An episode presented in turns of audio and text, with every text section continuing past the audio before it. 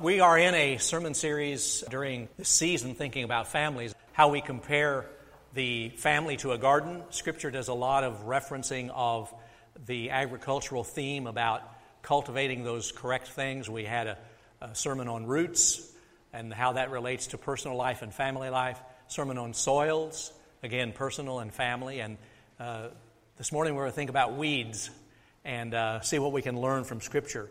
And I'm going to be reading from Matthew 13, uh, beginning in verse 24, and then Galatians chapter 5, beginning in verse 19. And I want you to listen very prayerfully uh, to God's word beginning in Matthew 13, 24. And Jesus told another story. God's kingdom is like a farmer who planted good seed in his field. That night, while his hired men were asleep, his enemy sowed thistles all through the wheat and slipped away before dawn. When the first green shoots appeared and the grain began to form, the thistles showed up too. The farmhands came to the farmer and said, Master, what was, was that clean seed you planted, wasn't it? Where did these thistles come from? He answered, Some enemy did this. The farmhands asked, Should we weed out the thistles? He said, No. If you weed the thistles, you'll pull up the wheat too. Let them grow together until harvest time. Then I'll instruct the harvesters to pull up the thistles and tie them in bundles for the fire, then gather the wheat and put it in the barn. And then from Galatians chapter 5, beginning in verse 19. It is obvious what kind of life develops out of trying to get your own way all the time repetitive, loveless, cheap sex, a stinking accumulation of mental and emotional garbage frenzied and joyless grabs for happiness, trinket gods, magic show religion, paranoid loneliness, cutthroat competition, all consuming yet never satisfied wants, a brutal temper, an impotence to love or be loved, divided homes and divided lives, small minded and lopsided pursuits the vicious habit of depersonalizing everyone into a rival, uncontrolled and uncontrollable addictions, ugly parodies of community. I could go on. This isn't the first time I have warned you, you know. If you use your freedom this way, you will not inherit God's kingdom. But what happens when we live God's way? He brings gifts into our lives much the same way that fruit appears in an orchard. Things like affection for others, exuberance about life, serenity. We develop a willingness to stick with things, a sense of compassion in the heart, and a conviction that a basic holiness permeates things and people. We find ourselves involved in loyal commitments, not needing to force our way in life, able to marshal and direct our energies wisely. Legalism is helpless in bringing this about, it only gets in the way. The Word of God for the people of God. Thanks be to God. Well, this analogy of weeding the garden is a very helpful one as far as I'm concerned in, in us thinking about our personal spiritual lives and thinking about family lives because a garden needs tending, a garden needs intentional care. It can't just be left to itself, just like families cannot. Let me ask you this much you know about weeds, right? You don't have to do anything to get weeds to grow. You know that, right? You don't have to plant them. You don't have to water them. They can grow in drought. They can grow out of rocks. You don't have to do anything to get weeds to grow. And so it is in family life. When we get sloppy, when we get careless, when we don't pay attention, bad things happen. See, when we neglect the family spiritually, it's not that there's an absence of growth. When we neglect the family spiritually, it's not an absence of growth, it's that the wrong things grow. And so the weed analogy truly works when you think about your personal life and your family life and the attention that's needed. Something else about weeds Weeds can disguise themselves as healthy plants. We know that from the Matthew 13 parable that Jesus told. The wheat grows up, the tares grow up, they look alike, you can't tell them apart. I remember uh, not very long ago, I asked Janet to join me at the berm north of our house because I was trying to pull weeds and I saw this one plant growing up and I couldn't tell is that a weed or is that a plant? You don't want to, you don't want to pull up the wrong thing, right? You, you want to you want to uproot the correct thing. And I ask her to come over and verify because they look so much alike. Have you ever thought about all the ways in family life when there's tension? All the ways that we justify ourselves and we try to, to convince ourselves that the sin or the poor choice that we make is really the right choice. That, that, we, that we try so hard to camouflage sin by calling it something good. For example, we call something love, and it might be more about control. We do a good deed, but maybe we don't do it out of sheer love. Maybe we do the good deed as manipulation to get somebody to do something nice for us or to be noticed. We call it persistence, but maybe it's just stubbornness.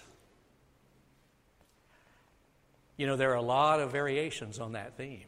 And then we might say, well, I'm just a really good judge of character. I have the gift of discernment. And maybe in reality, what it is, it's hypercriticism and fault finding that's destructive to other people.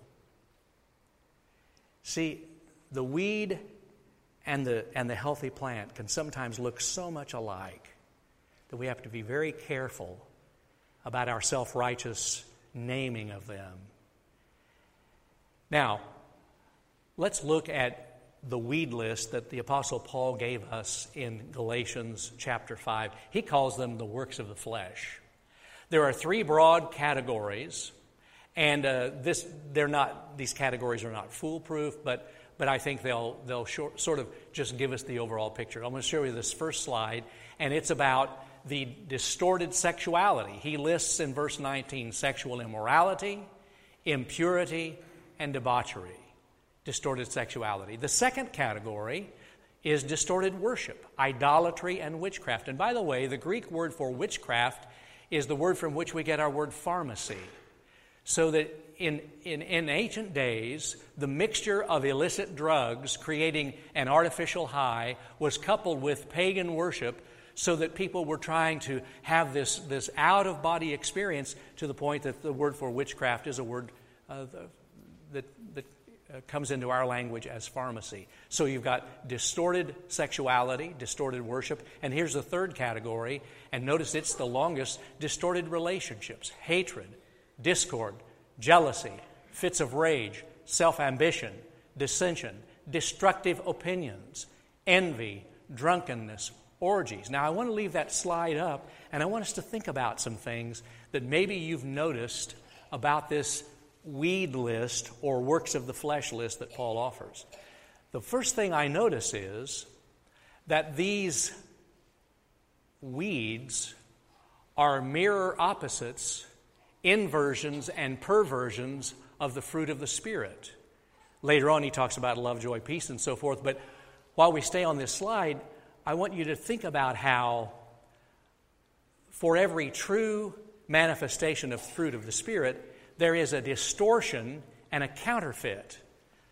Paul mentioned love, and a distortion of love is sexual impurity. Paul mentioned joy, and a distortion and a counterfeit of joy is that seeking an artificial high through drugs and pagan worship. Paul mentions peace, and instead of peace, the weed is jealousy and envy and destructive opinions. You see how these you see how these grow in the garden unless it's tended and how the weeds will substitute for the genuine fruit if we don't if we don't pay attention to business? Another thing that we notice about Paul's weed list is that the list of inner invisible sins is longer than the list of outer visible sins. Most of us would say, well, works of the flesh, you know, that's like sexual sin and uh, drunkenness. Uh, but wait a minute, Paul calls the other things work, works of the flesh as well so that jealousy is just as much a work of the flesh as sexual immorality. destructive opinions and hatred are just as much works of the flesh as are the sexual impurities. We don't get to categorize them, we don't get to rank them. They're all sins, they're all works of the flesh, they're all weeds that have to be tended. And you know, this leaves us with really no excuse. Uh, we like to make excuses for our weeds. Uh, you know, when there's a family uh, discussion going on and there's tension, someone will say, "Well, I can't help. I can't help my temper. That's just a, you know the Johnson or the Jones side of the family, or the uh, they're Johnsons and Joneses in the church. So that's the Hickenlooper side of the family. You know." Uh, and, and I can't help it. It's just the genes I have. Well, you can help it. You know how you can help it? You can help it by weeding your garden with the help of the Holy Spirit, by making a conscious choice to. We don't get to excuse ourselves and say, that's just the stuff I inherited, because we all get to make choices about our weeds and about our garden. Well, here's another excuse that people like to use the devil made me do it. You know, I don't know, I don't know why Satan made me do it. Satan doesn't make us do anything. We get to choose about the weeds and the fruit in our family garden. You know, several years ago, uh, there was a couple, TV evangelist couple, husband and wife, who built donors out of millions of dollars of donations. As they built mansions for themselves, they had matching Rolls Royces. And she bragged on TV that she had all these clothes, and, and later we discovered that she had so many clothes that uh, she gave some to charity that had never been worn. The tags were still on them expensive clothing. And she said one time on the air, I have a shopping demon. Ladies, did you know shopping is a demon? She said, I have a shopping demon. No, she didn't. She didn't have the demon of shopping. Their family just needed desperately to weed its garden. Their family needed to make different choices about priorities. You can't blame it on the devil. You can't blame it on the gene pool. It's the choice we make about whether to be intentional about weeding our garden. What about the weeds in your life? What are they? What are the weeds in your family that need attention? And what's the answer to all of this? What's the solution to this? Well, Paul gives it to us in verses 22 and 23. The fruit of the Spirit, that's the next slide, is love, joy, peace, patience, kindness, generosity, faithfulness, gentleness, self control. This, by the way, is my life text. This is the, the passage of Scripture that I adopted many years ago as my golden text for my life. Not because I've achieved it, but because I'm constantly falling short and need to be reminded of the gardening that needs to happen in my life. There's a plaque on the wall in my office, if you ever come in my office, that lists the fruit of the Spirit. I try to keep them in front of me all of the time, those manifestations of the fruit of the Spirit. And, and here's, here's just, a, just a teeny little correction to people who say it wrong it's not fruits. The, the noun in the Greek is singular, it's fruit, the fruit of the Spirit. There is one fruit, it's Jesus Christ. These are manifestations of that fruit. But the fruit is Jesus Christ Himself. The fruit is Jesus' personality on display through us. All of those are Jesus popping out of our lives, growing in our lives. And when and if we garden and weed our garden to make space for the Holy Spirit, the Holy Spirit will replicate the life of Jesus in us and through us, and we will bear that fruit. So that what happens is that Jesus can do through us supernaturally what we cannot do naturally. Families will go to weeds if they do what comes naturally. But with Jesus' fruit in us, we are capable of doing what comes supernaturally. Let me give you a couple of examples of that. Let's say that you're having a very difficult argument with your spouse, or with a child, or with a parent, or with a sibling. And uh, tempers get dialed up, and you suddenly say something really hurtful, really ugly, really devastating. And the minute it leaves your mouth, you know it's wrong. And you end up thinking to yourself and maybe saying out loud, Where did that come from? And you're shocked. You're surprised. Where did that come from? It came from your weeds. It came from your weeds. You haven't been tending some things, and it, those words are the natural outgrowth of the junk that hasn't been weeded. Let me tell you something. Nothing will confront us with our own selfishness like getting married. Nothing will confront us with our own selfishness like having children. And if you're not married and you don't have children, there, there's still nothing that confronts us with our selfishness like a, a close, intimate, genuine friendship that mirrors back to us the selfishness and the weeds that still need attention in our lives. But let's flip that around and make it a positive example. Let's say that you're in an intense argument with some family member and recriminations begin to be lobbed both directions. And you just get ready to say something really cruel and hurtful, and all of a sudden, for some reason, you just stop. You reach out a hand of tenderness. You speak a word of kindness, and suddenly the cycle is broken. Suddenly the air is cleared, and you say to yourself, Where did that come from? I didn't do that. The Holy Spirit. It's God growing the fruit of Jesus in you so that you can do supernaturally what you can't do naturally because you're in a relationship with Jesus Christ and He's growing your garden. Last fall, Janet and I were trying to do some weeding of the flower beds to get ready for winter. I was working again in that North Berm, and uh, I realized there, there was a weed that that I had neglected. Uh, I don't know if I just thought it was a plant or didn't see it, but uh, did you know that when you neglect weeds, they don't go away? And uh, it had rained recently, and so I'd been pulling up weeds just, you know, just wow, this is easy. They just come right out of the root. But this one had been left, it had been neglected too long. And you know what I had to do? The only way it would come out of the ground is I had to get on my knees. And there are some weeds in our lives that just don't come out. They've been neglected. We pretend like they're not there. We think they'll go away. There are some weeds in our lives. The only way they're going to come out is if we get down on our knees. We get down on our knees to pull some of those tough and nasty, ugly weeds. Leonard Sweet is a uh, church consultant and a professor.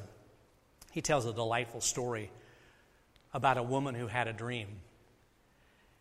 In her dream, Jesus is standing behind the counter of some store. And she walks up to Jesus and says, Hi, what are you selling? He says, Your greatest desire, your wildest dream. And she says, Oh, awesome. I'll take happiness and peace for the whole world. And Jesus replied, Oh, you don't understand. I'm not selling fruit, I'm selling seeds. He provides the seeds. There's work involved, there's weeding involved. He wants us to take part in it. The fruit of the Spirit is love and joy and peace patience and kindness and generosity, faithfulness, gentleness, and self control. Let's pray together. Loving God, grow something beautiful in our lives.